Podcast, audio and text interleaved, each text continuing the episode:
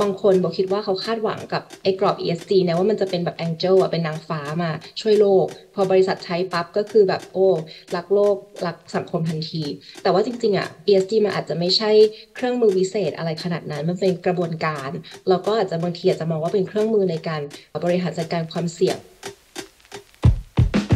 ในช่วงไม่กี่ปีที่ผ่านมา เราจะเห็นข่าวของธุรกิจจำนวนไม่น้อยเลยครับ ที่ออกมาประกาศเรื่องความยั่งยืน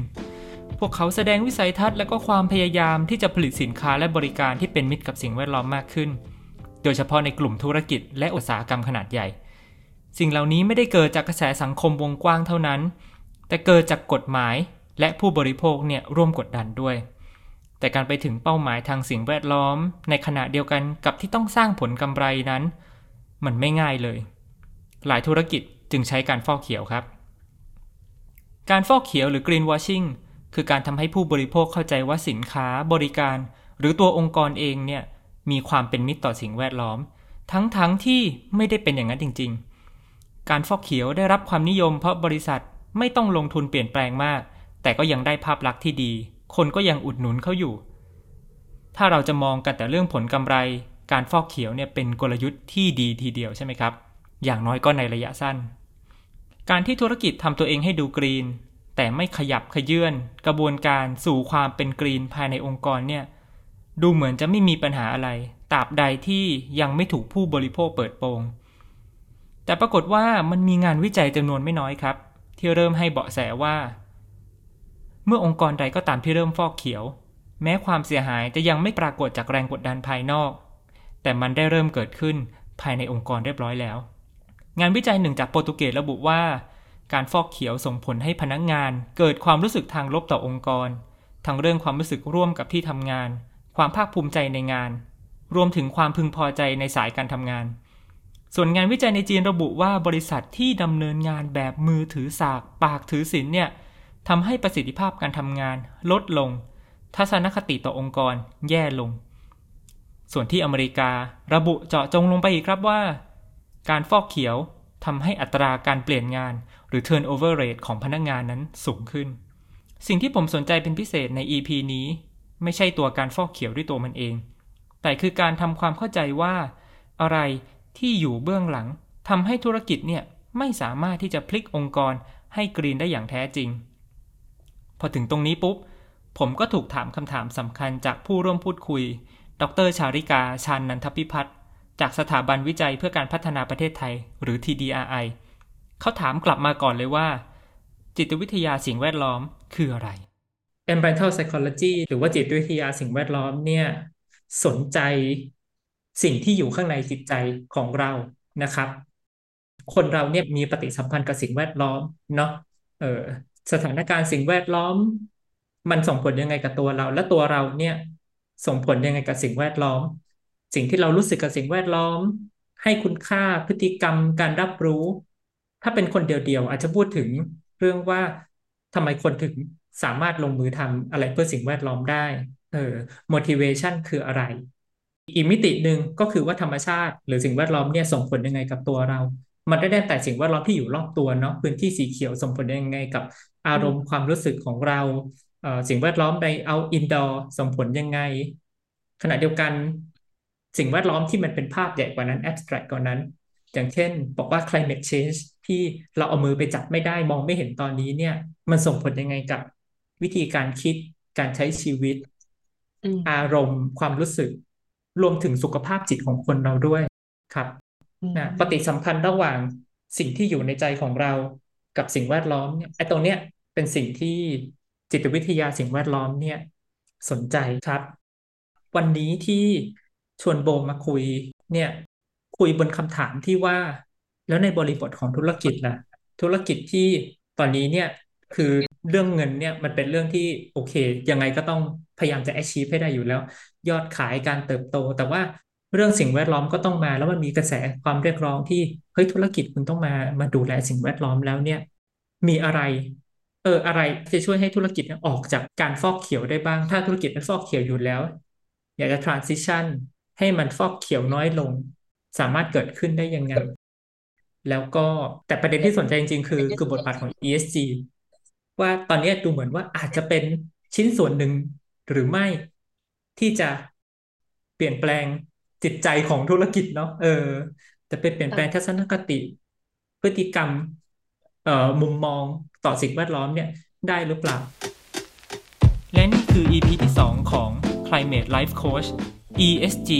หลุมพรางหรือทางออกจากฟอกเขียว กับผมเกิร์กวิเศษบำรุงวงครับ ESG กำลังเป็นหนึ่งในคำยอดฮิตของโลกธุรกิจ โดยเฉพาะกับนักการตลาด นักกลยุทธ์ และองค์กรที่มีท่าทีในการเข้าสู่ความยั่งยืน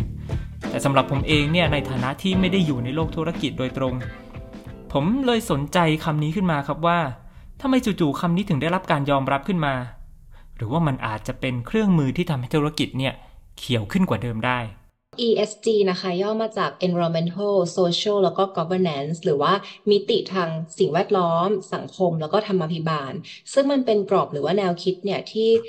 ภาคธุรกิจหรือว่าหน่วยงานต่างๆเนี่ยใช้เพื่อมาบริหารจัดการหรือว่ามาวัดผลเนี่ยเรื่องประเด็นที่เกี่ยวข้องกับความยั่งยืน ซึ่งเรื่องของ environment หรือ climate เนี่ยมันก็เป็นหนึ่งในนั้นที่มันไปแตะตรงๆคือตัว E เนาะแล้วอาจจะมี intersection ในตัว S กับตัว G ด้วยเล็กน้อยนะคะ ก็หลาย ๆ องค์กรก็มีการใช้ไอ้ตัวกรอบ ESG อันเนี้ยแล้วก็มีทั้งเรื่องของการวัดผล หรือการใช้แค่บางตัวบางบางตัวชี้วัดเนาะอันนี้ขอกลับย้อนกลับไปนิดนึงเรื่อง green washing ที่คุณเกิร์กบอกตอนแรกว่าเออแล้วบริษัทที่ green wash อยู่อะไรเงี้ยอันนี้อาจจะขอแบ่งเรื่อง green washing หรือการฟอกเขียวเนี่ยว่าเป็นสองแบบแล้วกันใหญ่ ๆ แบบแรกก็คือเป็นสิ่งที่อาจจะเราอาจจะเรียกว่า intentional นะ green washing คือตั้งใจแหละ คือรู้แหละว่านี่คือ green wash และตั้งใจทำเด้วยอันนี้คือบางบริษัทก็อาจจะตั้งใจทำแบบนั้นว่า ฉันอยากจะอาบตัวเองให้เป็นสีเขียวทั้งที่ฉันอาจจะไม่เขียวจริง แล้วก็รู้ด้วยว่าไม่เขียวจริง แต่ว่าบางบริษัทเนี่ยอาจจะมีการที่ถูกมองหรือถูกชี้ว่า เฮ้ยเธอ green wash นะ แต่อาจจะเป็นสิ่งที่เกิดโดยเรียกว่าเป็น unintentional green washing ก็คือแบบคุณฟอกเขียวแต่แบบไม่รู้ว่าตัวเองฟอกอยู่ อะไรอย่างเงี้ยค่ะ เพราะฉะนั้นเนี่ยถามว่าไอ้ตัวกรอบ ESG เนี่ยจะเข้ามาช่วยได้ยังไง คือถ้าเป็นขาที่เป็น intentional เนาะคือฉันตั้งใจทำฉันตั้งใจฟอกแบบเนี้ยคนก็อาจจะยังใช้ ESG แต่ยังใช้แบบผิวๆ คือใช้แบบว่าวงนอก คือเอาประเด็นต่างๆเนี่ยมาวัดผล แล้วก็แสดงผล หรือเอาตัวเองไป benchmark กับคนอื่น มีการทำ rating ranking ต่างๆ ที่เราจะเห็นนะว่ามีการ ranking เรื่อง DJSI หรือเป็นเรื่องของแบบหุ้นยั่งยืนอะไรต่างๆ พวกเนี้ย แต่ว่า ยังมีการทำมี pollution อยู่เพราะว่าไอ้ตัวเลขพวกนี้บางทีมันเป็นตัวเลขที่มันรวมหลาย ๆ อย่างเข้ามาด้วยกันใช่ไหมคะ แต่ว่ามันก็ไปถดหัวกับประเด็นอื่น ๆ เนี่ย มันก็เลยไม่ได้ทำให้มีความคิดเรื่องเขียวอย่างแท้จริง แต่บางบริษัทที่อาจจะมี unintentional greenwashing อะเขาไม่รู้ตัวใช่ไหมว่าเขาทำ greenwashing อยู่เนาะเขาก็เลยกรอบ ESG เนี่ยก็อาจจะมาช่วยให้บริษัทมาประเมินตัวเองหรือคิดว่าเฮ้ยแล้ว ประเด็นที่ฉันทำอยู่เนี่ย มันมีประเด็นอะไรที่ฉันมองข้ามไปหรือเปล่าขอย้อนกลับไปตัว SG สั้นๆอีกทีได้ไหมครับโบว่าตัว ESG เองเนี่ย มันคืออะไร มันเป็นชุดของคำแนะนำหรอหรือมันเป็นกฎหรือมันเป็นอะไรครับ มันเป็นแค่กรอบหรือว่าแนวทางอะค่ะ ในการมองเรื่องความยั่งยืนในระดับองค์กร โดยส่วนใหญ่ ESG เนี่ยก็จะไปลิงก์กับเรื่องความเสี่ยงแล้วก็โอกาส ซึ่งถ้าเกิด ESG หรือว่ากรอบแนวคิดพวกเนี้ย มันไม่ได้ถูกฝัง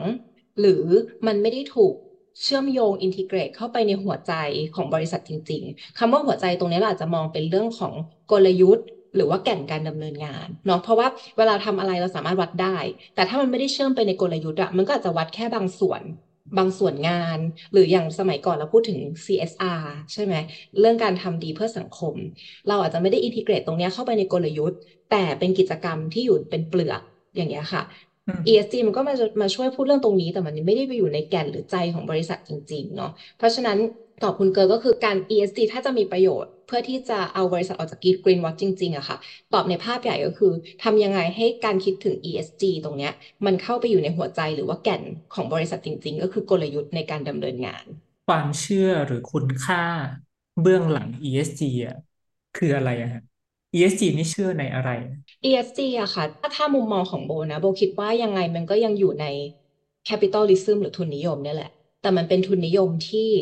คิดถึงสิ่งแวดล้อมสังคมแล้วก็ธรรมาภิบาลมากขึ้น เป็นทุนนิยมที่ไม่ได้คิดถึงแต่เรื่องกำไรหรือว่าเงินทุน คือในอดีตเนี่ย ถ้าเกิดเรามองทฤษฎีเรื่องของทุนนิยม หรือทฤษฎีเรื่องของผู้ถือหุ้นเนาะก็จะบอกว่าการเกิดมาของบริษัทหนึ่งหนึ่งหรือการแบบมี existence ของบริษัทหนึ่งหนึ่งเนี่ยเพื่อ สร้างผลประโยชน์ หรือว่า maximize ไอ้ตัว value คุณค่าเงินให้กับผู้ถือหุ้น หรือผู้ลงทุนเท่านั้น แต่ว่าในเวลาถัดมาเนี่ย นักวิชาการเขาก็มองว่า เฮ้ย การทำให้ value ของผู้ถือหุ้นเนี่ยมันเกิดขึ้นกับผู้ถือหุ้นอย่างเดียวไม่ได้ เพราะบริษัทอะไม่ได้แบบ operate หรือว่ามีการทำงานมีการดำเนินงานเนี่ยอยู่ในสุญญากาศ คือคุณน่ะมีการทำงานดำเนินงานอยู่ใน พื้นที่โลกที่มันเกี่ยวข้องกับสิ่งแวดล้อมรอบๆ ไปหมดเลย คุณไปตั้งอยู่ในชุมชนที่แบบมันเกี่ยวข้องกับคนไปหมดเลย เพราะฉะนั้นเนี่ยคุณไม่ได้มีแค่นักลงทุน คุณไม่ได้มีแค่ผู้ถือหุ้น แต่คุณยังมีสิ่งที่เรียกว่า stakeholder หรือผู้เกี่ยวข้องอื่น ๆ ผู้มีส่วนได้ส่วนเสียอื่น ๆ ซึ่งอาจจะเป็นชุมชน อาจจะเป็นคู่ค้าคู่แข่งใช่ไหมคะ เวลาแข่งกันต้องแข่งอย่างเป็นธรรมเนาะ ก็จะเป็นเรื่องของ governance เรื่องการแข่งขัน แต่ว่าสิ่งนอกเหนือจากนั้นที่อาจจะเป็นสิ่งที่ไม่มีชีวิต แต่มีตัวแทนอยู่ มีเอเจนซี่อยู่ ก็คือสิ่งแวดล้อม เพราะฉะนั้นเนี่ย ESG มันก็เลยมาเสริมแรงตรงนี้ที่ว่าคุณดำเนินธุรกิจแล้วเนี่ยไม่ได้คิดถึงกำไรขาดทุนอย่างเดียว แต่ก็ยังคิดนะ แต่ว่าต้องคิดถึงเรื่องประเด็นทางด้าน E S แล้วก็ G ด้วย ซึ่งเป็นพื้นฐานของทุกอย่างค่ะ บริษัทที่เขาตอนนี้กำลังคิดถึงเรื่องว่า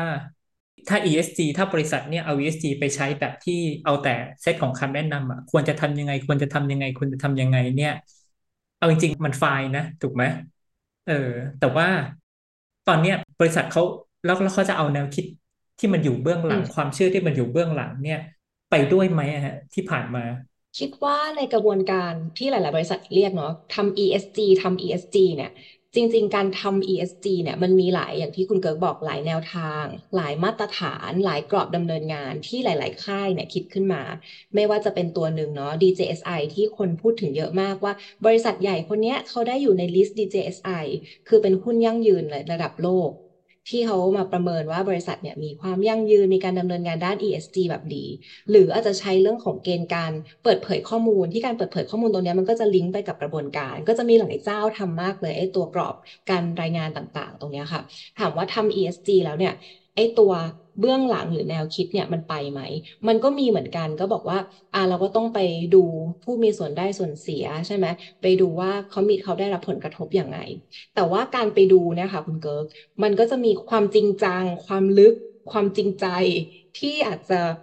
มีความเข้มข้นเนี่ยไม่เท่ากัน บางบริษัทก็บอกว่า เฮ้ย ฉันมอง stakeholder รอบด้านแล้วนะ ก็เขียน list มาเลย สักแบบสิบ stakeholder ยี่สิบ stakeholder แล้วก็บอกว่าผลกระทบคืออะไรบ้าง แต่อาจจะไม่ได้ไปฟัง หรือไม่ได้ไป engage คือเรียกว่าไม่ได้เดินไปคุยกับเขาจริง ๆ ว่าเขาคิดแบบนี้หรือเปล่า เช่นโบบอกว่าเฮ้ยคุณคุณเกิร์กท้องร้องคุณเกิร์กต้องแบบหิวแน่เลย อย่างเงี้ยโบก็เห็นใจคุณเกิร์กแล้วนะ แต่คุณเกิร์กบอกว่าอ๋อไม่ได้หิวครับ ผมแค่แบบมีปัญหา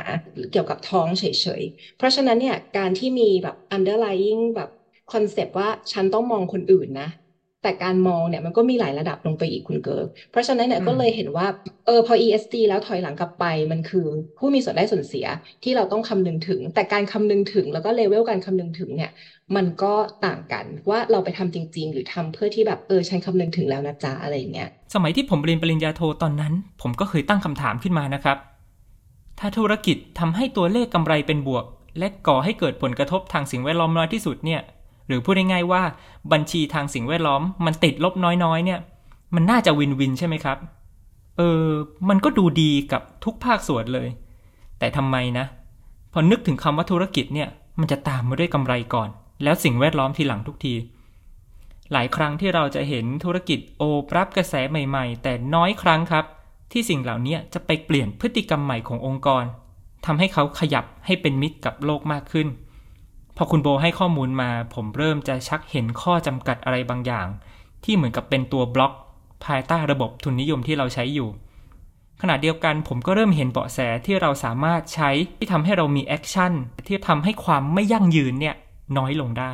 อันนี้ก็ต้องยอมรับว่าหลาย ๆ บริษัท โดยเฉพาะบริษัทขนาดใหญ่อะมันไม่ได้ตั้งขึ้นมาเพื่อจุดประสงค์หรือ purpose นั้นเลยอะค่ะ ซึ่งบางบริษัทเนี่ยก็มารู้ตัวทีหลังว่าเออมันมีความเสี่ยง หรือมีโอกาสที่มากระทบเขา ซึ่งตรงนี้ไม่แน่ใจว่าคุณเอิร์จะเรียกว่า intrinsic motivation ได้หรือเปล่าเนาะแต่มันเป็นแบบว่าสิ่งเร้าภายนอกอะที่มันมากระทบเขา ซึ่งคำถามบอกก็คือว่าเล่สิ่งเร้าภายนอกตรงนี้ไม่ว่าจะเป็นความเสี่ยงที่อาจจะมีประชาสังคม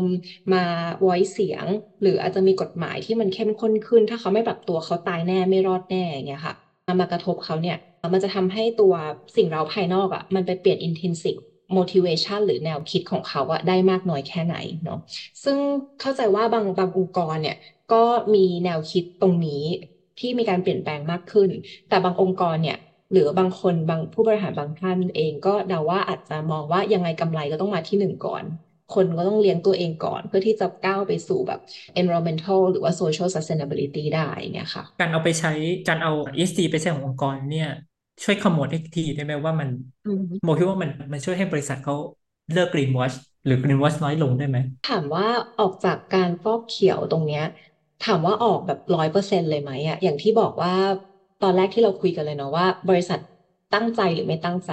คือแก๊งตั้งใจอะบอกว่าแบบถ้าไม่ออกจากการฟอกเขียวคือน่าจะออกจากธุรกิจไปเลยเพราะตอนนี้ประชาสังคมหรือว่าแบบ ผู้บริโภคไม่ได้โง่แล้วอะเดี๋ยวบอกปะถ้าเกิดตั้งใจแล้วคุณยังทำอยู่อย่างเงี้ย คือแบบอันเนี้ยก็ไม่ชื่นชมเลยคิดว่าแบบทำธุรกิจแบบเนี้ยไม่ได้ คือเป็นการทำธุรกิจที่ผิดเลยนะโบคิดว่าคือแบบทำธุรกิจเพื่อจะมาฟอกเขียวอะอันเนี้ยแบบไม่ได้ แต่ถ้าเป็นบริษัทที่ไม่ตั้งใจโบคิดว่าเยอะมีเยอะอยู่ เพราะว่าหนึ่งเขาอาจจะขาดความรู้ความเข้าใจหรือขาดเครื่องมือ ซึ่งในตัว ESG เนี่ยอาจจะเป็นเป็นตัวนัดหรือว่าตัวผลักดันอะให้เขามองประเด็นหนึ่งมองรอบขึ้น จากที่เคยมองแค่ปัจจัยเดียว หรือตอนนี้ที่เป็น regulation หรือกฎหมายหรือกฎเกณฑ์เนาะมันยังเป็นมองเรื่องคาร์บอนเป็นหลัก หรือว่าการปล่อยก๊าซเรือนกระจกก๊าซคาร์บอนเนี่ยแต่จริงๆแบบเรื่อง climate change มันมีประเด็นมากกว่านั้นเยอะใช่ไหมเออเราก็พูดเรื่องคาร์บอนคาร์บอนเป็นหลัก ตอนเนี้ยจากที่เขาไม่เคยมองเรื่องคาร์บอนเนี่ยเขาเริ่มมามองละถูกปะพอเขามองเรื่องคาร์บอนเสร็จปั๊บไอ้กรอบ ESG เนี่ยมันก็ไอ้ตัว E เนี่ยมันก็พูดต่อไปว่าเออเรื่อง E มันไม่ใช่แค่เรื่องคาร์บอนนะคุณ มันยังมีเรื่องเนเจอร์ เรื่องธรรมชาติ เรื่อง biodiversity อีก คุณเริ่มมามองมันหน่อยอย่างเงี้ยเพราะฉะนั้นเนี่ยไอ้ตัวกรอบ ESG ที่มันมีหลายมาตรฐานหลายแนวทางมากๆ เนี่ยโบคิดว่ามันเป็นตัว push the boundary อะคือ boundary ที่เป็นนอมของคนปกติหรือกรอบที่เราเดินปกติอะบางคนเดินไปไกลละ แต่มันก็ยังมีบางประเด็นที่ยังไม่ไกลมาก ยังทำไม่จริงจังมาก แต่บางคนเนี่ยยังอยู่หลังเส้นแบบเส้นที่ควรจะเป็นอยู่เลยอะ มันก็ช่วยให้องค์กรเหล่านี้ค่ะ มองประเด็นได้รอบขึ้น แต่ไม่ได้บอกว่ามันเป็น solution ว่าใครบอกว่าฉันทำ ESG แล้วแบบเลิกฟอกเขียวทันที อย่างเงี้ยมันก็ไม่ใช่ แต่ว่าในประเด็นหนึ่งโบคิดว่าค่อนข้างสำคัญเนาะอย่างโบทำงานวิจัยเรื่องของข้อมูล ความยั่งยืนหรือข้อมูล ESG ที่เขาเรียกกันเนี่ยไอข้อมูล environment social governance เนี่ยบางคนบอกว่าทำทำไมเปลืองเงิน เสียดายตังหรือว่า ทำไปก็เป็นแค่ report ที่บริษัทเอามาใช้ฟอกเขียวเนาะซึ่งในอดีตเนี่ย theory เรื่องฟอกเขียวกับ report มันมาด้วยกัน คือทำ report เพื่อทำให้ฉันรู้สึกว่าฉัน green นะจ๊ะ search ไปมีแต่คำว่าเขียวหรือ green เต็มเลย แต่ในปัจจุบันเนี่ยการทำรายงานพวกเนี้ยมันไม่ได้พูดแต่เรื่องดี คือสมัยก่อนไปอ่านเลยนะ มันจะมีแต่พูดแต่เรื่องดีอ่าปลูกป่าสร้างฝายยนู่นนี่ใช่ไหมมันจะไม่มีเลยนะว่าเออมีแบบ negative impact หรือว่า impact เชิงลบอะเดี๋ยวนี้ การ report หรือทำเรื่องพวกนี้มันจะมีคำว่า balance หรือว่ามีความสมดุลมากขึ้นระหว่างสิ่งที่ฉันยังทำไม่ดี หรือทำพลาดไปแล้วจ้ะกับสิ่งที่ฉันทำดี เพราะฉะนั้นข้อมูลพวกนี้ค่ะ อยากให้เข้าใจว่าคนอ่านไม่เยอะ แต่ว่ามันเป็นพอยให้ประชาสังคมหรือว่า right holder หรือ stakeholder ทั้งหลายเนี่ยเข้าไปตรวจสอบตั้งคำถามกับบริษัทว่า เฮ้ย ตรงเนี้ยคุณบอกคุณทำแล้วเหรอ คุณทำดี ฉันเป็นคนในหมู่บ้านที่อยู่ใกล้โอเปอเรชันของคุณ ฉันไม่เห็นคุณทำเลย ทำแล้วทำแล้วหรออะไรเงี้ยเออ มันก็จะช่วยให้บริษัทมาดูว่า เฮ้ย ฉันทำจริงจังยังไม่พอหรอทำไมคนไม่เห็น หรืออ้าวไม่ได้ทำวะพูดไปแล้วอะไรเงี้ยเออ คิดว่าตรงเนี้ยมันก็จะช่วย mind the gap อะ between mind the gap ระหว่างแบบคนที่เป็น stakeholder อะกับบริษัท แล้วพอแกลบมันปิดหรือแกลบมันเล็กลงอะก็จะช่วยให้ความ green wash มันน้อยลง ถ้าเกิดเอา ESG มาตั้งแต่กระบวนการที่เป็นถ้ามุ่ง ESG ในแง่กระบวนการสามารถช่วยได้ แต่ถ้าเอา ESG เป็นแค่สิ่งที่เรียกว่าผลผลิตหรือ output อะคือเอาแค่ผลผลิตอะว่าฉัน ESG ทำแล้วนะจ๊ะ ถ้าเป็นแค่ผลผลิตตรงเนี้ยโบคิดว่ามีสิทธิ์เสี่ยงมาก ที่จะ green wash มาก ๆ แต่ถ้าเกิดมองเป็นกระบวนการมันจะมองยังไง ซึ่งถ้าบริษัทมาบอกว่าตั้งเป้าวัดผลเลยโดยที่ไม่เข้าใจไอ้ตัว value chain หรือห่วงโซ่คุณค่าของตัวเองเนี่ย ก็อาจจะทำบางประเด็นที่เพื่อนทคือมองบริษัทข้างๆ เอ๊ะเธอทำอะไรฉันทำด้วย แต่มันอาจจะไม่ได้เกี่ยวข้องกับสิ่งที่บริษัทตัวเองอะกระทบจริง ๆ หรือเป็นประเด็นที่เขาเรียกว่ามีนัยสำคัญจริง ๆ คือภาษาฝั่ง ESG professional ที่แบบคนทำงานในสายนี้เขาจะเรียกว่ามัน mat material issue มันเป็นประเด็นที่มีนัยสำคัญหรือเปล่า เนาะก็ต้องเข้าใจตรงนั้นก่อนถึงเราจะเกาตรงจุดอะเออไม่งั้นเราจะเกาไม่ตรงจุดเราจะเกาเหมือนเพื่อนอะคือเพื่อนคันตรงไหนเราเกาด้วยเราไม่ได้คันไงนึกออกไหมอืมโอคิดว่าเรื่องของการให้พนักงานมีส่วนร่วมในการขับเคลื่อนตัว ESG เอง หรือว่าพยายามจะบอกเขาหรือให้พนักงานเนี่ยมามามีมีสิทธิ์มีเสียงอะในเรื่องเนี้ยมากขึ้นก็มี แต่ว่าอย่างหลาย ๆ บริษัทที่ทำเรื่อง ESG หรือเรื่องของการพัฒนาที่ยั่งยืนอะไรต่าง ๆ เนี่ยค่ะ พนักงานเนี่ยก็มีสิทธิ์ที่จะอยากทำงานกับบริษัทนั้นมากขึ้นเนาะเพราะว่ามันก็มีเซอร์เวยตัวหนึ่ง World Value Survey ก็คือเซอร์เวยเรื่องอคุณค่าที่คนยึดถือเนี่ยในช่วงปี 2018 ถ้าโบจำไม่ผิดนะมันก็จะมีผลออกมาว่าคนเนี่ยให้ลองดูว่า value ตัวไหนมันแข็งแรงกว่ากันในการโหวต มันจะมีเรื่องของ economic growth หรือว่าการเติบโตทางเศรษฐกิจ กับเรื่องของ environmental protection ก็คือเรื่องของการปกป้องสิ่งแวดล้อม ซึ่งยิ่งเด็กอะ่ะยิ่งโหวต การปกป้องสิ่งแวดล้อมอะสูงขึ้น แล้วก็มากกว่าตัวการเติบโตทางเศรษฐกิจด้วย เพราะมันอาจจะเป็นคุณค่าที่เขายึดถือ ซึ่งทำไมต้องสนใจว่ายิ่งเด็กเนี่ยยิ่งโหวตเรื่องนี้มากขึ้น เพราะว่าคนอายุน้อยเนาะก็เป็นแรงงานในอนาคต เป็นลูกค้าของบริษัทในอนาคต เพราะฉะนั้นเนี่ยบริษัทเนี่ยก็จะให้ความสำคัญ ถ้าให้ความสำคัญกับเรื่องเนี้ยเรื่อง ESG หรือเรื่องการอนุรักษ์สิ่งแวดล้อม แล้วเนี่ยมันก็มีแนวโน้มที่คนรุ่นใหม่ ที่เขาแคร์เรื่องนี้อยากจะทำงานในบริษัทมากกว่าบริษัทที่แบบไม่แคร์ใดๆเลย หรือมีชื่อเสียไม่ใช่ชื่อเสียงนะคะชื่อเสียทางด้านการทำลายสิ่งแวดล้อมนะคะมีอันนี้แบบแชร์เรลคือมีเพื่อนโบบางคนเหมือนกันที่ทำงานในบริษัทที่อาจจะมีชื่อเสียในด้านเรื่องของสิ่งแวดล้อมเนาะก็แรก ๆก็พยายามทำใจ ทำใจว่า เออ มันก็ต้องเป็นแบบนี้แหละ แต่ว่าหลังๆก็คือถ้ามีโอกาสเขาก็ไปนะคือบางคนไม่มีโอกาสจะอยู่ที่เดิม แต่บางคนถ้ามีโอกาสอะก็ไป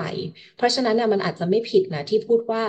เออเรื่องของการทำ ESG เอง หรือว่าเรื่องของการอนุรักษ์สิ่งแวดล้อมมองเห็นสังคมมองเห็นคน หรือว่ามีธรรมพิบาลที่ดีอะมันจะเป็นตัวทำให้พนักงานอะ รู้สึกแบบอยากอยู่กับบริษัทมากขึ้นอะ ขอยกตัวอย่างแบบนี้แล้วกันนะคะว่า บริษัทที่มีการ engage หรือให้พนักงานมีส่วนร่วมเรื่อง ESG อย่างจริงจังอย่างเงี้ยคือพนักงานจะไม่ได้เกี่ยงกันว่างาน ESG บริษัทเนี่ยเป็นของแผนกยั่งยืน เป็นของแผนกเธอนะ แต่ว่ามันอยู่ในทุกอนูของแต่ละแผนก เพราะแต่ละแผนกเนี่ยมันมีเรื่องของความยั่งยืนเรื่องของประเด็นทางสิ่งแวดล้อมและสังคมผนวกไปทุกแผนกเลยเนาะอย่างเช่นถ้าเราบอกว่าแผนกจัดซื้อ คือจัดซื้อจัดจ้างเนี่ยมันเอาของเข้าบริษัทเนาะ คือถ้าแผนกจัดซื้อจ้งบอกว่า ความยั่งยืนไม่เกี่ยวกับฉันอ้าวเพราะฉะนั้นหมายความว่าคุณจะไปซื้อของจากบริษัทที่ไม่มีธรรมาภิบาล บริษัทที่ใช้แรงงานเด็ก หรือบริษัทที่มีการตัดไม้ทำลายป่าก็ได้อะสิอย่างเงี้ยก็ไม่ได้เนาะคือถ้าเป็นบริษัทที่เขาให้พนักงานมีส่วนร่วมหรือว่าให้ความรู้ความเข้าใจพนักงานลงไปถึงจิตใต้สำนึกของพนักงานเนี่ย คือเรื่อง ESG อะมันต้องผนวกเข้าไปอยู่ในทุกกระบวนการทำงาน บางบริษัทเนี่ยจะแบบถ้า ขาดทรัพยากรหรือว่าตัว ESG มันยังไม่ได้อยู่ในแก่นจิตใจของพนักงานจิตใจของบริษัทจริงๆอะมันจะมีการเกี่ยงกัน เช่นอ๋อมันเป็นงานของคนเนี้ยที่ดูแลรับผิดชอบเรื่อง ESG หรือความยั่งยืน เพราะฉะนั้นเนี่ยบริษัทแบบนี้เราก็จะเห็นว่าพนักงานบางคนเนี่ยไม่ได้รู้ด้วยซ้ำว่าเขาพูดอะไรกันในเรื่องของ ESG จริง ๆ หรือว่าพูดถึงเรื่องการรักษาสิ่งแวดล้อมโครงการ อาจจะรู้แค่เผินๆว่าอ๋อบริษัทมี CSR ประจำปีไปถือป้ายปลูกป่าอะไรอย่างนี้กันอันนี้อาจจะรู้แต่ว่าในกระบวนการไม่รู้ค่ะ จริง ๆอะมันอาจจะฟังดูคลีเช่หรือฟังดูแบบโอ้อีกแล้วหรออะไรเงี้ยแต่มันก็คือเรื่องของ tone at the top คือผู้บริหารเนี่ยหรือว่าคนที่มีอำนาจในบริษัทเนี่ยต้องจริงจังและจริงใจ กับเรื่องนี้ในการทางเรื่องของการกระทำการเอาลงไปอยู่ในนโยบาย เอาไปอยู่ในเรื่องของกลยุทธ์องค์กรในการทำถึงแม้ว่ามันอาจจะไม่ได้เหมือนว่าเออเค บริษัทฉันเกิดมาเพื่อที่จะมาทำสิ่งเนี้ยแต่ว่ามันต้องมีความเออร์เจนซี่หรือว่าเรียกว่าความเร่งด่วนให้เห็นว่า เฮ้ย ถ้าไม่เปลี่ยนอะไม่ได้แล้วนะ ฉันต้องเปลี่ยน ภายใต้การบริหารงานของฉันอะทุกคนต้องเข้าใจเรื่องนี้ ถ้าเดินไปถามเรื่องนี้พนักงานคนไหนไม่รู้เนี่ยต้องเตรียมตัวนะอะไรเงี้ย คือถ้าเป็นโทนแบบเนี้ยโบคิดว่าพนักงานทุกคนเนี่ยก็จะมองเรื่อง ESG มันอาจจะดูฟังดูโหดร้ายเนาะแบบว่ามีการไปถามหรือให้ผู้บริหารมาจี้ถามอะแต่ว่าการที่จะทำให้ employee หรือว่าพนักงานทุกคนเนี่ยคิดเนี่ยมันไม่ใช่ว่าทุกคนเนี่ยจะคิดเรื่องพวกเนี้ยขึ้นมาได้เอง เพราะว่าเขาก็อาจจะไม่หนึ่งไม่ได้มี exposure หรือว่าไม่ได้มีจุดที่เราจะไปเห็นหรือตระหนักเรื่องเนี้ย มันก็ต้องมีแบบ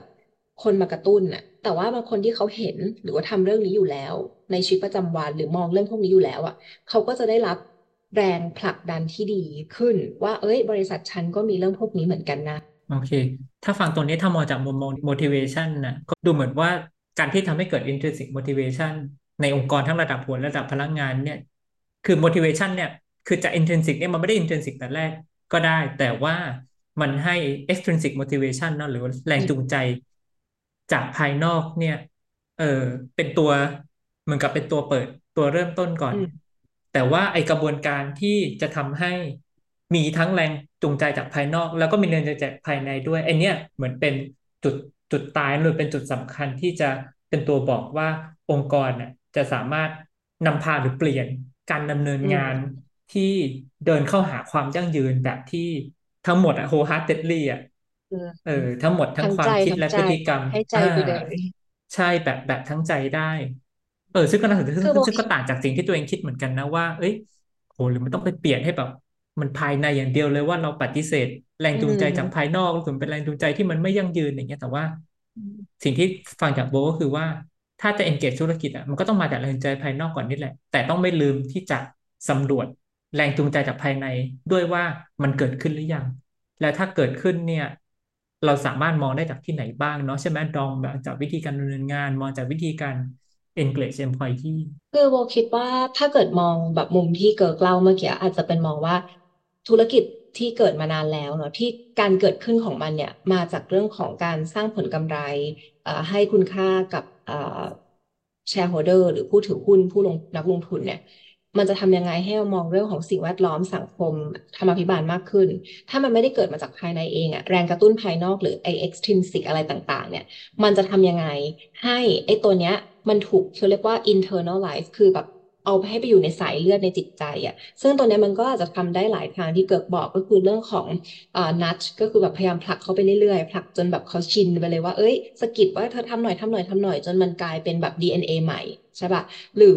มีแบบ reinforcement เรื่อยๆ ว่าเออต้องทำต้องทำต้องทำแล้วความคิดหรือว่า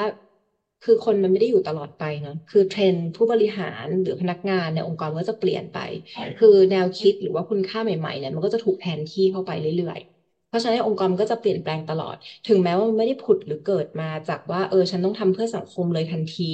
ในจุดแรกเนี่ยมันไม่ได้หมายความว่าตัวแกนของมันจะเปลี่ยนไม่ได้ แต่ถ้าไปเทียบกับองค์กรที่เกิดมาสมัยนี้แล้วเกิดมาแกนมันมันแบบเอ้ยรักสิ่งแวดล้อมหรือว่าทำเพื่อสิ่งแวดล้อมเพื่อสังคมเลยอะ่ะมันอาจจะเปลี่ยนช้ากว่า เพราะว่าแกนข้างในมันแข็งกว่า คือคำถามคือทำยังไงให้เรามีการทลายแกน แล้วกลับมาที่คำถามของเกิดก็คือ แล้วไอ้ตัว ESG เนี่ย มันจะไปช่วยทลายแกน ที่เคยแบบแข็ง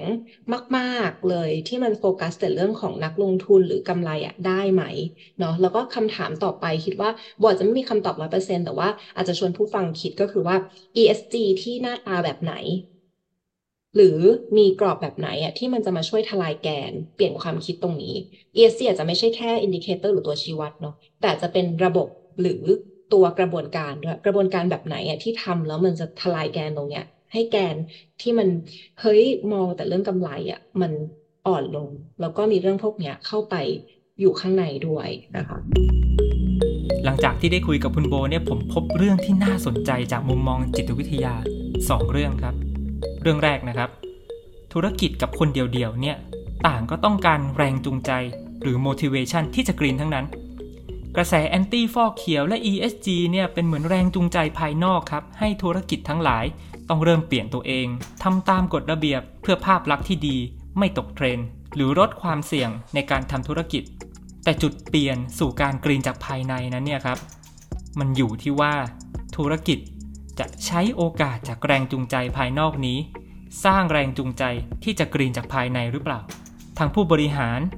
จะพาพนักงาน อิน คิด และทำสิ่งที่กรีนด้วยความเชื่อที่อยู่เบื้องหลัง ESG ไปด้วยกันหรือเปล่า ธุรกิจที่มีแต่แรงจูงใจจากภายนอก ก็จะทำแต่เพื่อต่อข้างนอก แต่ธุรกิจที่มีแรงจูงใจจากภายใน เขาจะสามารถตอบคนข้างในได้ด้วย ข้อ 2 ครับ องค์กรที่กรีนจากภายในเนี่ยจะไม่ใช่แค่ take action แล้วจบ แต่จะสร้างพฤติกรรมใหม่ให้เกิดขึ้นกับทั้งผู้บริโภคและคนในองค์กร พฤติกรรมใหม่นี้เองครับ สามารถใช้เป็นเครื่องตรวจสอบ หรือเครื่องช่วยไกด์เราได้ว่า เรา จะเลือกสนับสนุนองค์กรที่กำลังออกห่างจากความไม่ยั่งยืนจริง ๆ และถ้าเรากำลังทำงานในบริษัท การได้เห็นพฤติกรรมใหม่ๆ ของเพื่อนร่วมงานทุกระดับรวมถึง CEO ด้วย ก็อาจจะกำลังบอกเราครับว่า บริษัทที่เราทำงานด้วยเนี่ยกำลังเคลื่อนไปในทิศทางนี้ หรือถ้าคุณกำลังเป็นเจ้าของธุรกิจหรือผู้บริหารระดับสูงในองค์กรเนี่ยตัววัดผลสำคัญ ว่าคุณใช้กระบวนการ ESG ได้ผลสำเร็จหรือไม่ อาจจะไม่ใช่การมองในมิติแคบๆ อย่างเช่นการวัดคาร์บอนที่ลดลง แต่หมายถึงการวัดพฤติกรรมใหม่ๆ ที่เป็นไปตามเงื่อนไข ESG มากขึ้นด้วย องค์กรที่ฟังอยู่ครับ ผู้บริโภคเนี่ยเขาเลือกแล้วครับ ว่าจะ support ธุรกิจที่ green จากภายใน ตอนนี้อยู่ที่คุณแล้วครับ คุณอยากให้ธุรกิจของคุณ มีแรงจูงใจที่จะ green แบบไหน แล้วคุณจะทำหรือไม่ทำอะไร เพื่อไปสู่จุดนั้น ลองคิดดูครับ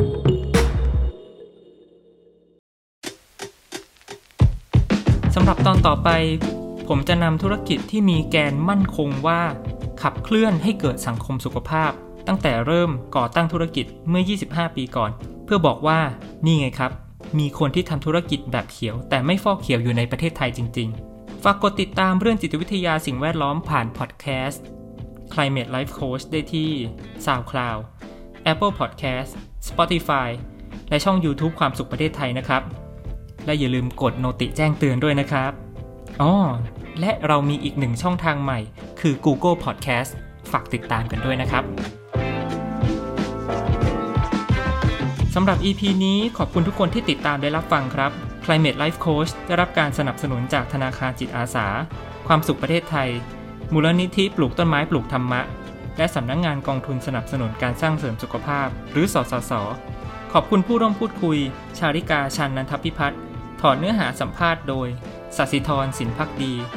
ดูแลการผลิตและดูแลรายการโดย ปรมินวัฒนครบัญชา